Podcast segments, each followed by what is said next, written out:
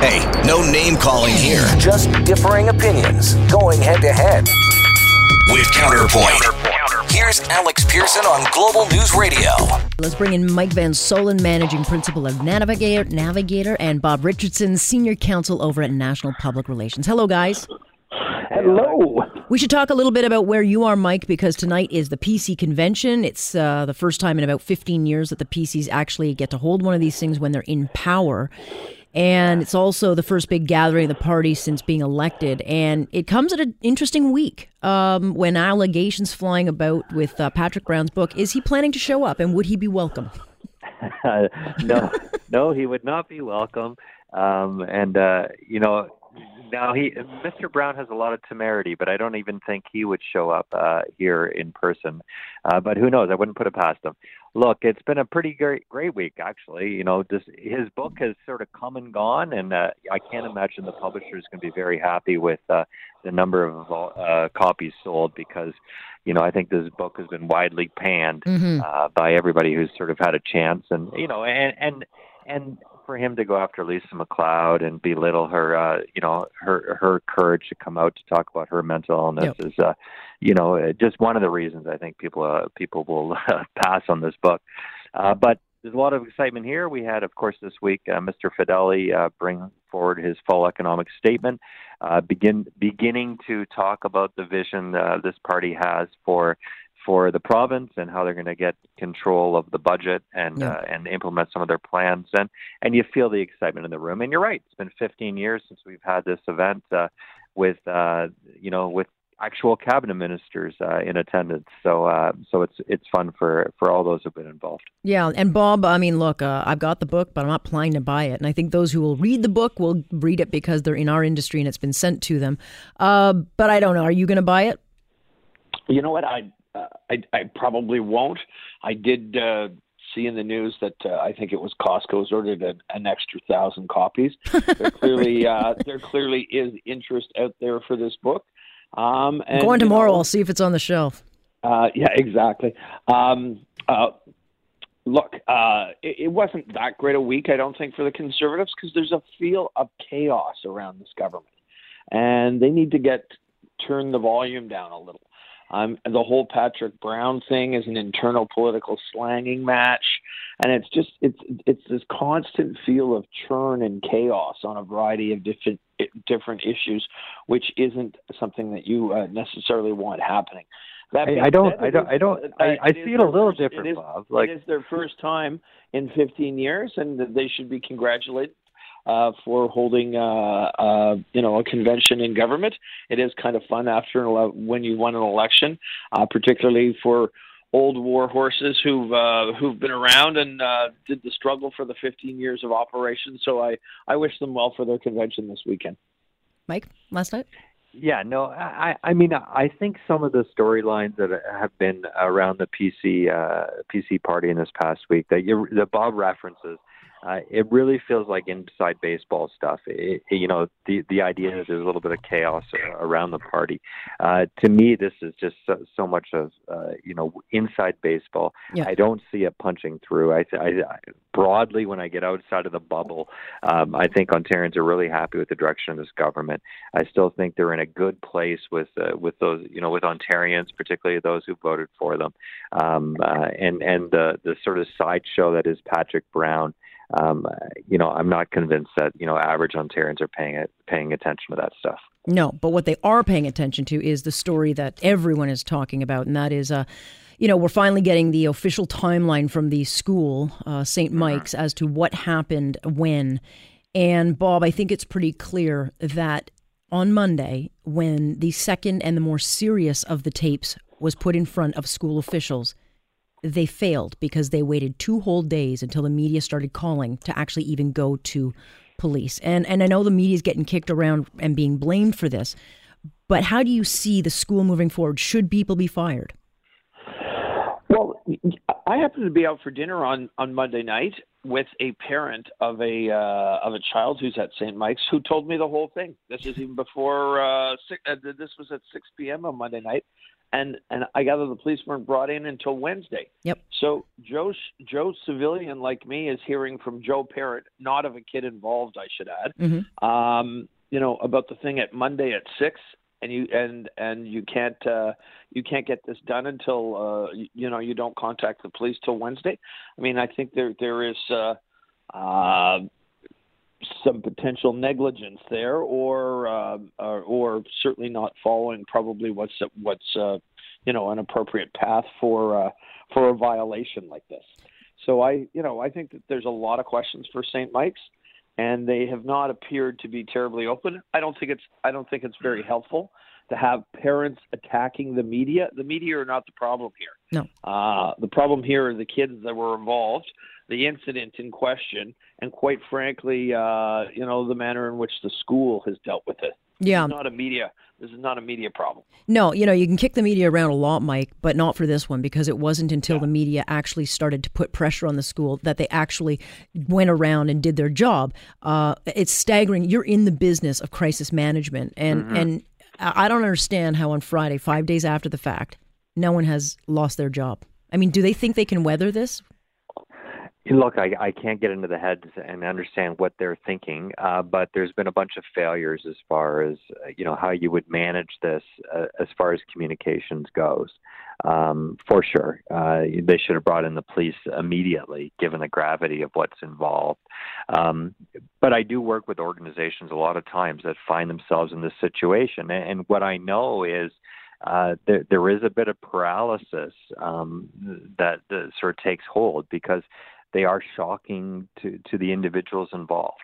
They um, are, but but there's a not just a moral obligation. There is a legal obligation. If no, you think a child has been, you know, become a product of a crime, that it's a no-brainer. You call the police, even if you're accused after the fact of overreacting. I'd rather be accused of overreacting than underreacting, which is the case. Hundred percent. I'm, I'm not yeah. giving any passes here. There there there are serious failures, and there will there will I have no doubt be real consequences.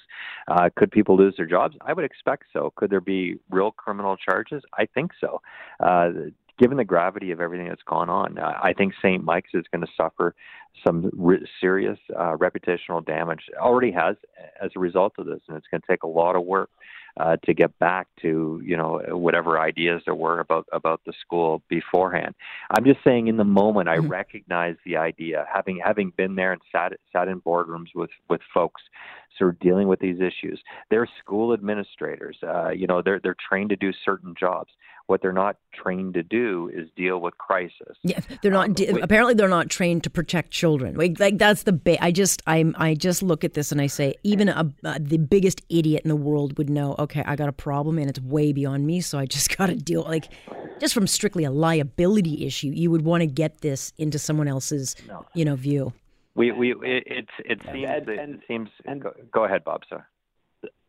Bob, I, I, sit I sit there and I sort of say to myself, a Catholic in I, I believe St. Mike's is a Catholic yes. institution. Yeah. I'm I'm a Catholic. Yep. When I hear the words, uh, you know, sexual assault, violence, yep. um, uh, at a Catholic institution, you should be hitting the alarm bell given yep. the history of what's gone on in the last 15 or 20 years yep. immediately mm-hmm. to do the right thing and there should be a protocol in place yeah. and if there isn't then it's sort of like what have you been doing and what rock have you been living no for the last 25 years Not, no kidding because so, if, if these teachers know the basics of the sex ed curriculum or anything they would know cyberbullying is like the number one you yeah. go immediately to police even if you you know.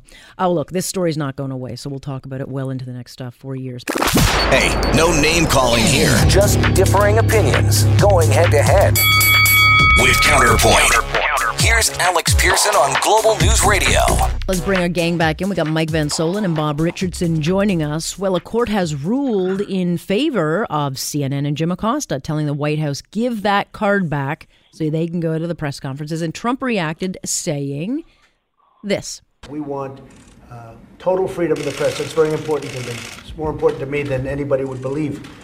But you have to act with respect. You're in the White House, and when I see the way some of my people get treated at press conferences, it's terrible. Okay, so Bob, we've got a president saying he loves the freedom of the press, but there comes, uh, uh, you know, conditions with that, and I get the distinct impression that Jim Acosta will be given the exit again if he should misbehave. Well, number one, I think we can add one more lie to Daniel Dale's ongoing list that this guy loves freedom of the press. So, uh, so uh, I mean, that's uh, utterly ridiculous. He's demonstrated anything but uh, an interest in uh, freedom of the of press uh, in the manner that he's conducted himself. But you know what? I think it is important for the press at the same time to treat the office uh, with respect and to, to conduct uh, you know appropriate press conferences. So I think uh, I think on this issue there's a little bit of problems on both sides. Jim Acosta seems to have a big ego, and the other guy's ego, of course, is legendary and speaks for itself. That's not a good combination. No, I mean, look, I mean, as much as everyone can kick uh, Trump around, th- there is, I think, some something to what Bob says is that the, the, the media, some of the media down there, they play as many games, um, you know, as, as Trump does. Sure. Yeah, sure they do, and uh, you know, Jim Jim Acosta is a bit of a grandstanding uh, a bit? journalist. I, I, I don't know, parsing my language. I don't know why. Uh, he, he is a grandstanding journalist uh, who I think crosses the line sometimes into being an advocate for a certain uh, worldview versus just being an objective journalist uh, reporting what's going on. Um, but but that said, I you know I agree with Bob. I think uh, I think Donald Trump's behavior has been atrocious too, and uh, you know he can't seem to find a way to you know tell the truth even if if he doesn't need to lie. Um, but that but that said, even Fox News supported the the court case, uh, which is odd. You, you, know, but they did. But and, but and Bob Woodward had written a pretty scathing article just two days ago, kind of saying to the media, "You've become," a, he said, emotionally unhinged in their coverage of of Trump. So I mean, everyone likes Bob Woodward. There's not many that don't.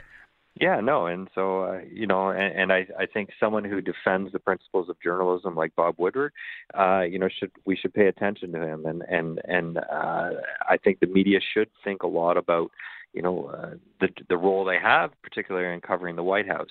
Uh, but this is an unconventional White House, so I understand that uh, you know not not all sort of uh, normal rules uh, seem to apply, and uh, we find ourselves there. Uh, ultimately, it's a good thing for the freedom of the press. We, we know how important that is. Uh, you know, whatever you think of, uh, one might think of Jim Acosta that he gets back in. I think it is appropriate. We see the job that they're doing down at St. Mike's, as we talked about uh, uh earlier.